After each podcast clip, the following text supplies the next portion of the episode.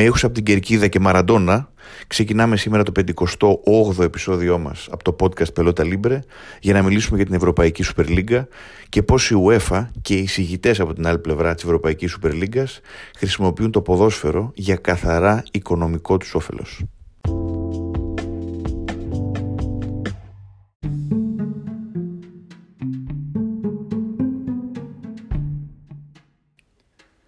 Η σκέψη για αυτό το επεισόδιο πάει πίσω την 5η, 21η Δεκεμβρίου του 2023, όταν το Δικαστήριο της Ευρωπαϊκής Ένωσης εξέδωσε απόφαση κατά του μονοπωλίου της UEFA και της FIFA στο ποδόσφαιρο στην Ευρώπη. Μια απόφαση που σύμφωνα με ορισμένους είναι φάμιλη της υπόθεσης Μπόσμαν. Η πιθανότητα αναβίωσης του εγχειρήματος της Ευρωπαϊκής Super League έφερε μαζί της μια σειρά από προβληματισμούς και αυτή τη φορά ο άνεμος της επανάστασης που δήθεν έπνε από τα πανιά των εμπνευστών του εγχειρήματος δεν ήταν και τόσο δυνατός. Δεν μπορούμε να ξέρουμε τι θα συμβεί με την Ευρωπαϊκή Super League, αλλά αυτό που βλέπουμε είναι μια οργανωμένη προσπάθεια να κινηθεί το ποδόσφαιρο στην Ευρώπη προς μια συγκεκριμένη κατεύθυνση που έχει στο επίκεντρό της την αύξηση των κερδών για μια μικρή ομάδα παραγόντων, διαλύοντας τον οικουμενικό χαρακτήρα του αθλήματος και αποφεύγοντας παράλληλα να απαντήσει στα μείζωνα θέματα που αντιμετωπίζει σήμερα το ποδόσφαιρο. Υπό αυτή την έννοια, μέσω του εγχειρήματος της Super League, το ευρωπαϊκό ποδόσφαιρο βιώνει τα πρώτα βήματα προς ένα λαϊκισμό που περνά από το πεδίο της πολιτικής στο πεδίο του αθλήματος. Για πολλούς θεωρητικούς, ο όρος λαϊκισμός είναι ένας ασαφής όρος που χρησιμοποιείται από διάφορους πολιτικούς για να χαρακτηρίσουν τους αντιπάλους τους αρνητικά να τους τηλητεύσουν και να αποδομήσουν τα επιχειρήματά τους. Και σε μεγάλο βαθμό αυτό ισχύει πράγματι. Εδώ και χρόνια, πολιτικοί επιστήμονες προσπαθούν να ορίσουν με μεγαλύτερη ακρίβεια τι είναι και τι δεν είναι ο λαϊκισμός και οποιαδήποτε συζήτηση από αυτού, ακόμη και αν αφορά το ποδόσφαιρο, δεν μπορεί να μην ξεκινά από, από το ακαδημαϊκό έργο. Από αυτή την άποψη, ένα από τα πιο ενδιαφέροντα δοκίμια για το θέμα είναι ένα αμφισβήτητα το βιβλίο Populism, A Very Short Introduction, γραμμένο από τον Ολλανδό Κας Μάντε μαζί με τον χιλιανό Κριστομπάλ Ροβίρα Καλβάσερ, δύο από τους κορυφαίους ειδικούς στο θέμα παγκοσμίως, ένα έργο το οποίο δημοσιεύθηκε το 2017 από το Oxford University Press. Οι δύο μελετητές αναλύουν το φαινόμενο του λαϊκισμού μέσω μιας ιδεολογικής προσέγγισης, η οποία τους οδηγεί στον ορισμό του, του ζητήματος ως μια soft και ευμετάβλητη ιδεολογία σε αντίθεση, αντίθεση με τις δομημένες ιδεολογίες όπως ο φασισμός, ο φιλελευθερισμός ή ο σοσιαλισμός. Με απλά λόγια, ο λαϊκισμός έχει μια εύπλαστη μορφολογία, όπως σημειώνουν οι δύο συγγραφείς, που τον οδηγεί συχνά να συγκεντρώνεται ή να συνδιαλέγεται με άλλες πιο δομημένες ιδεολογίες. Και ακριβώς αυτή η εύπλαστη μορφολογία σημαίνει ότι δεν είναι σε θέση να δώσει ρεαλιστικές απαντήσεις στα σύνθετα προβλήματα της κοινωνίας. Στη μεγάλη συζήτηση για την Ευρωπαϊκή Super League και οι δύο πλευρές, από τη μία η UEFA και από την άλλη η A22 Sports, δηλαδή η εταιρεία που προωθεί το έργο της Super League και που σήμερα διοικείται από τη Real Madrid και την Barcelona, χρησιμοποιούν ουσιαστικά λαϊκιστική γλώσσα Ξεκινώντας από το σύντομο ορισμό που δόθηκε παραπάνω, θα πρέπει να είναι εύκολο να παρατηρήσουμε μια αρχική ομοιότητα. Ούτε η UEFA, ούτε όμως και η A22 έχουν μέχρι στιγμής τη δυνατότητα να δώσουν σύνθετες απαντήσεις στα πραγματικά προβλήματα του ποδοσφαίρου σήμερα. Η προσέγγιση τους είναι ουσιαστικά οικονομοκεντρική και αφορά κυρίως το στόχο για περισσότερα χρήματα στο ευρωπαϊκό ποδόσφαιρο, επομένως η πίτα πρέπει να ανοίξει και οι ωφελούμενοι από αυτή να μειωθούν για να αυξηθεί ο τζίρος. Τα πολύπλοκα προβλήματα του ποδοσφαίρου ξεπερνούν κατά πολύ το τζίρο όμως, που σήμερα είναι πράγματι ένας από τους μεγαλύτερους στον κόσμο, όχι μόνο στον αθλητικό τομέα. Τα πραγματικά ζητήματα του ποδοσφαίρου είναι η έλλειψη ουσιαστικών μέτρων απέναντι στην κλιμακούμενη κλιματική κρίση, η σχέση με τους φιλάθλους, η συμπερίληψη αθλητών που ανήκουν σε διάφορες κοινωνικές ομάδες, το αυξανόμενο κόστος της διοργάνωσης διεθνών τουρνουά όπως το Ευρωπαϊκό Πρωτάθλημα, το Euro δηλαδή, ή το Mundial, η αμφιλεγόμενη σχέση μεταξύ κρατών που κάνουν sports washing κατά του αθλήματος, η συμφόρηση στο ετήσιο καλεντάρι με τις συνακόλουθες επιπτώσεις στη σωματική και ψυχική υγεία των παικτών. Όλα τα προβλήματα δηλαδή που σνομπάρει καθένα από τα δύο εμπλεκόμενα μέρη στην ιστορία της Super League ανίκανο και αδιάφορο να ανταλύσει και να δώσει πιστικές απαντήσεις. Όμως η ανάλυση των Μάντε και Καλτσουάσερ είναι βαθύτερη από αυτό. Οι δύο ερευνητές εντοπίζουν τρεις βασικές έννοιες στο λαϊκισμό. Το λαό, την ελίτ και τη γενική βούληση. Οι λαϊκιστές οικοδομούν την αφήγησή τους στη σύγκρουση μεταξύ του λαού και της ελίτ, αποδίδοντας στο λαό σχεδόν υπεράνθρωπες ικανότητες αξιολόγησης. Η έννοια του κυρίαρχου λαού, εντός εισαγωγικών, είναι αυτό που στην πολιτική μπορούμε να συνοψίσουμε ως ο λαός έχει πάντα δίκιο. Κάθε λαϊκιστής πολιτικός ισχυρίζεται ότι έχει ψηφιστεί από το λαό, ο οποίος νοείται ως ένα ομοιογενές σύνολο. Ο λαός αποφασίζει, ο λαός έχει δίκιο και στην προκειμένη περίπτωση αμφότερες οι πλευρές χρησιμοποιούν το λαό κατά το δοκούν. Η Μένου έφαγε να προστατέψει δίθεν τους φιλάθλους από τα αρπακτικά της Super League και απ' την άλλη οι εισηγητές της Super League μιλώντας εξ ονόματος του λαού, των φιλάθλων δηλαδή παγκοσμίως, τονίζοντας ότι θέλουν να ικανοποιήσουν τη δίψα του για περισσότερο και καλύτερο ποδόσφαιρο. Ο επικεφαλής της ΟΕΦ Αλεξάνδρ Τσέφεριν κάνει έκκληση στους κυρίαρχους ανθρώπους εντός εισαγωγικών που μπορούν να κάνουν τη διαφορά, όπως λέει ο ίδιος, αν βρουν τη δύναμη να αντιταχθούν στην ελίτ της Super League που προσδιορίζονται ως μια μικρή ομάδα επιχειρηματιών από τον ίδιο τον Τσεφερίν, ο οποίος τονίζει ότι το ποδόσφαιρο δεν θα πουληθεί σε αυτό που αποκαλώ βρώμικο, σε εκείνους που ενεργούν ενάντια στην παράδοση, όπως υπογραμμίζει ο Σλοβαίνος παράγοντας. Ο τρόπος που περιγράφει τη Super League ακολουθεί αυτό που λένε οι Matt και Carl Wasser για την έννοια της elite, ότι είναι ένα εξίσου ομοιογενές, όμως σε αυτή την περίπτωση διεφθαρμένο και απεχθές σώμα αριθμητικά μικρό και συχνά ταυτισμένο με εκείνους που κατέχουν θέσεις εξουσίας στην οικονομική και χρηματοπιστωτική σφαίρα που δρά ενάντια στο εθνικό συμφέρον και στην περίπτωσή μας ενάντια στο συμφέρον του ποδοσφαίρου.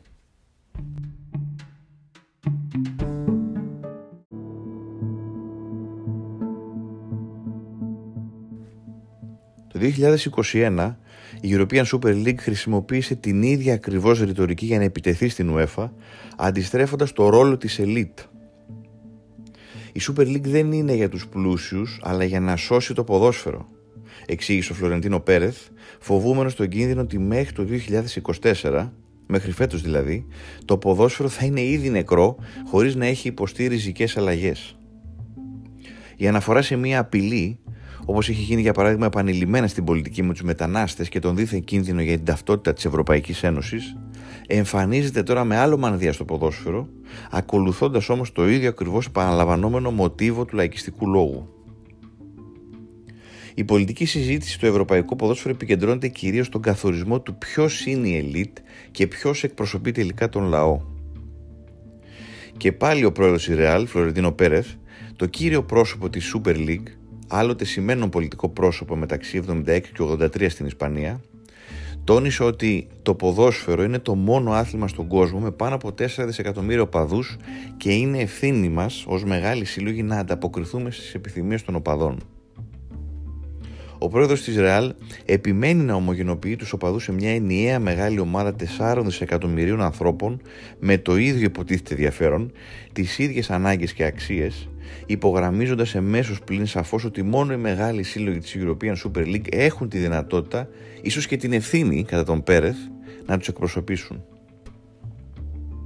Αυτή η θέση του Ισπανού παράγοντα μας συνδέει με την τρίτη βασική έννοια, εκείνη της γενικής βούλησης εντός εισαγωγικών ή του αθρίσματος με άλλα λόγια συγκεκριμένων συμφερόντων σε μια δεδομένη στιγμή που συνήθως συμβαδίζει με την έννοια της κοινής λογικής όπως αναφέραμε παραπάνω. Ο λαϊκιστικός μηχανισμός συνίσταται έτσι πρώτα απ' όλα στην οικοδόμηση της δικής του ιδέας για το λαό.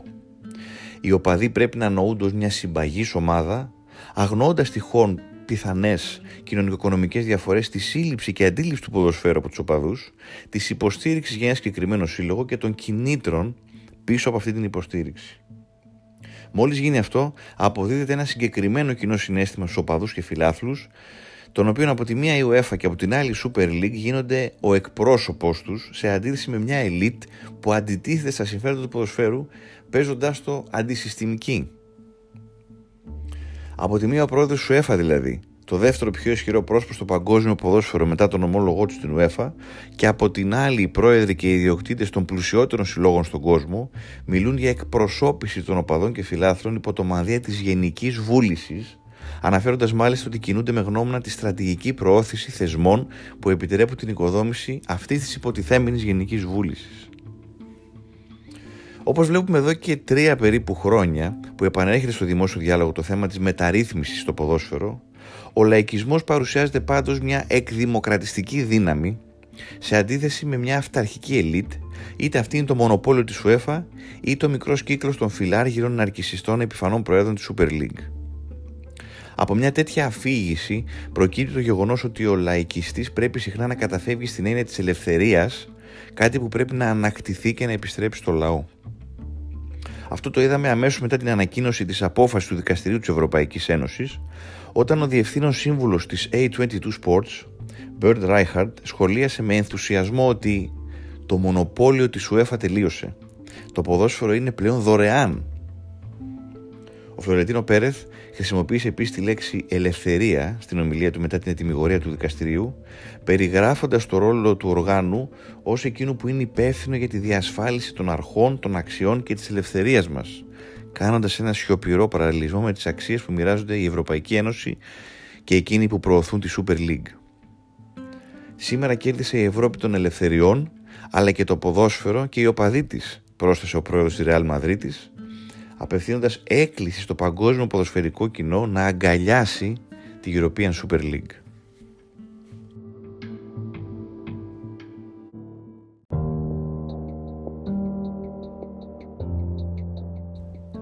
Η απόφαση της 21ης Δεκεμβρίου του 2023 έδωσε το έναυσμα σε μια ε, ας πούμε προεκλογική εκστρατεία που ξεκίνησε ο Ράιχαρτ με δύο σύντομες ανακοινώσεις. Η μία για να καλέσει τους συλλόγους στο νέο εγχείρημα και η άλλη για να προσελκύσει του οπαδούς. Πρώιμες μελέτες για τον λαϊκισμό όπως εκείνες των Ρούτιγκερ, Ντόρμπουχ και Τζέφρι Σάξ, που αναφέρουμε και στο link του επεισοδίου, αναδεικνύουν ότι η υπόσχεση για ανέφικτες οικονομικές προτάσεις και δίθεν γενναιόδορες αναφορές, στην περίπτωσή μας η πρόταση προς τους φιλάθλους για δωρεάν αγώνες στο πλαίσιο του European Super League, φαίνεται να ταιριάζει ακριβώς σε αυτό το πλαίσιο.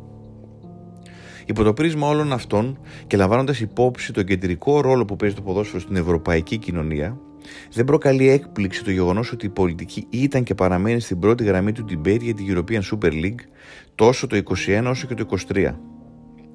Και στις δύο περιπτώσεις η Βρετανική κυβέρνηση ήταν εκείνη που παρενέβη πιο ισχυρά στεκόμενη αρνητικά προς το εγχείρημα της Super League για να προστατεύσει τα συμφέροντα της Premier League.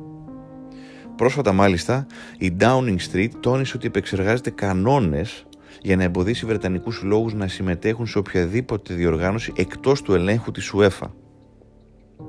Δεν αποτελεί έκπληξη ότι και στις δύο περιπτώσεις η Βρετανική πολιτική ηγεσία ήρθε να εμπλακεί στο ποδόσφαιρο, δικαιολογώντας αυτή την εμπλοκή από την ανάγκη υπεράσπισης της λαϊκής κυριαρχίας και των αιτιάσεων των οπαδών των μεγάλων αγγλικών ομάδων του 2021 που τάχθηκαν μαζικά κατά της European Super League. Είναι ενδιαφέρον να σημειωθεί επίσης ότι στην ίδια γραμμή βρίσκεται και ο αρχηγός αντιπολίτευσης στην Αγγλία, ο Κίρ Στάρμερ, ο οποίος έχει υποσχεθεί και δεσμευτεί ότι σε περίπτωση εκλογής του θα αποτρέψει με κάθε τρόπο τη δημιουργία της Super League, λέγοντας ότι ήρθε η ώρα να βάλουμε τους οπαδούς πρώτα. Προσθέτοντας ότι αυτό ακριβώς απηχεί το λαϊκό αίσθημα και αυτό ακριβώς πρέπει να κάνουμε κι εμείς ως μελλοντική κυβέρνηση των εργατικών στην Αγγλία. Το παράδειγμα της Ευρωπαϊκής Super League και όλη η συζήτηση γύρω από τη δημιουργία ενός τέτοιου θεσμού αναδεικνύει την αμφίδρομη σχέση πολιτικής και ποδοσφαίρου.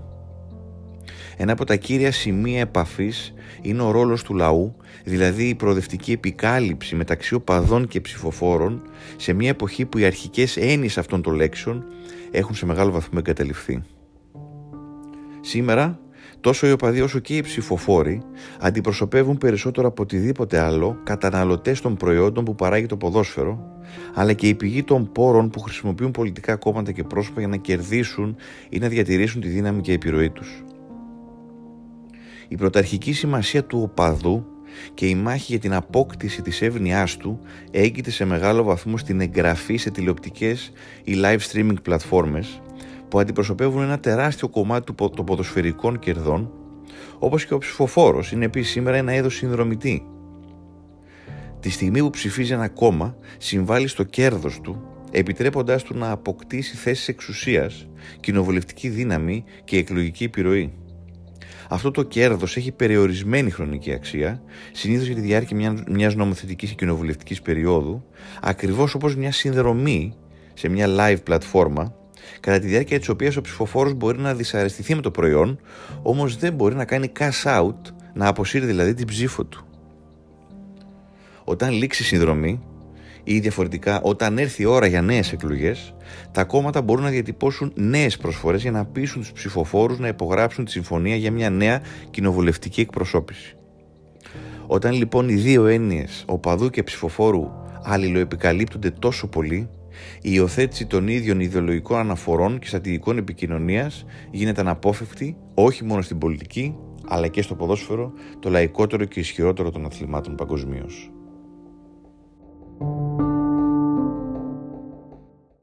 Στο σημερινό μας επεισόδιο προσφέρουμε δώρο δύο λευκόματα του φωτορεπόρτερ Σέρχιο Σιάνο από τις εκδόσεις Ίντρα Μοένια αφιερωμένα στον Diego Μαραντόνα. Το ασφρόμαυρο λεύκομα περιέχει φωτογραφίες του Diego από την πορεία του στην Νάπολη εκεί όπου αγαπήθηκε όσο κανείς άλλος με δηλώσεις και ατάκες πρωταγωνιστών της εποχής. Ένα απολαυστικό έργο που αποτυπώνει την επίδραση του Diego εντός και εκτός γηπέδων. Οι δύο πρώτοι φίλοι που θα μας στείλουν mail στο info.gr γράφοντας τον τίτλο Μαραντόνα θα κερδίσουν από ένα λεύκομα. Στέλνετε mail στο info.gr γράφοντας το τίτλο του μηνύματος Μαραντόνα και οι δύο πρώτοι θα κερδίσουν από ένα λεύκομα του Σέρχιο Σιάνο με την ευγενική χορηγία των εκδόσεων ή Τραμοένια. Εμείς με τη σειρά μας θα επικοινωνήσουμε με τους δύο τυχερούς για να μάθουμε λεπτομέρειες για τα στοιχεία αποστολής για να παραλάβουν το λεύκομα στο χώρο τους. Αυτά από εμάς σήμερα. Ακολουθήστε το Πελότα Libre στο Spotify και στα Apple Podcasts. Μοιραστείτε τα podcast μας με φίλους και γνωστούς. Spread the word που λένε και οι φίλοι μας οι Άγγλοι. Τα λέμε και πάλι στο επόμενο επεισόδιο. Ήταν το podcast της Ρόζα, Πελότα Libre, με τον Διεγκύτο.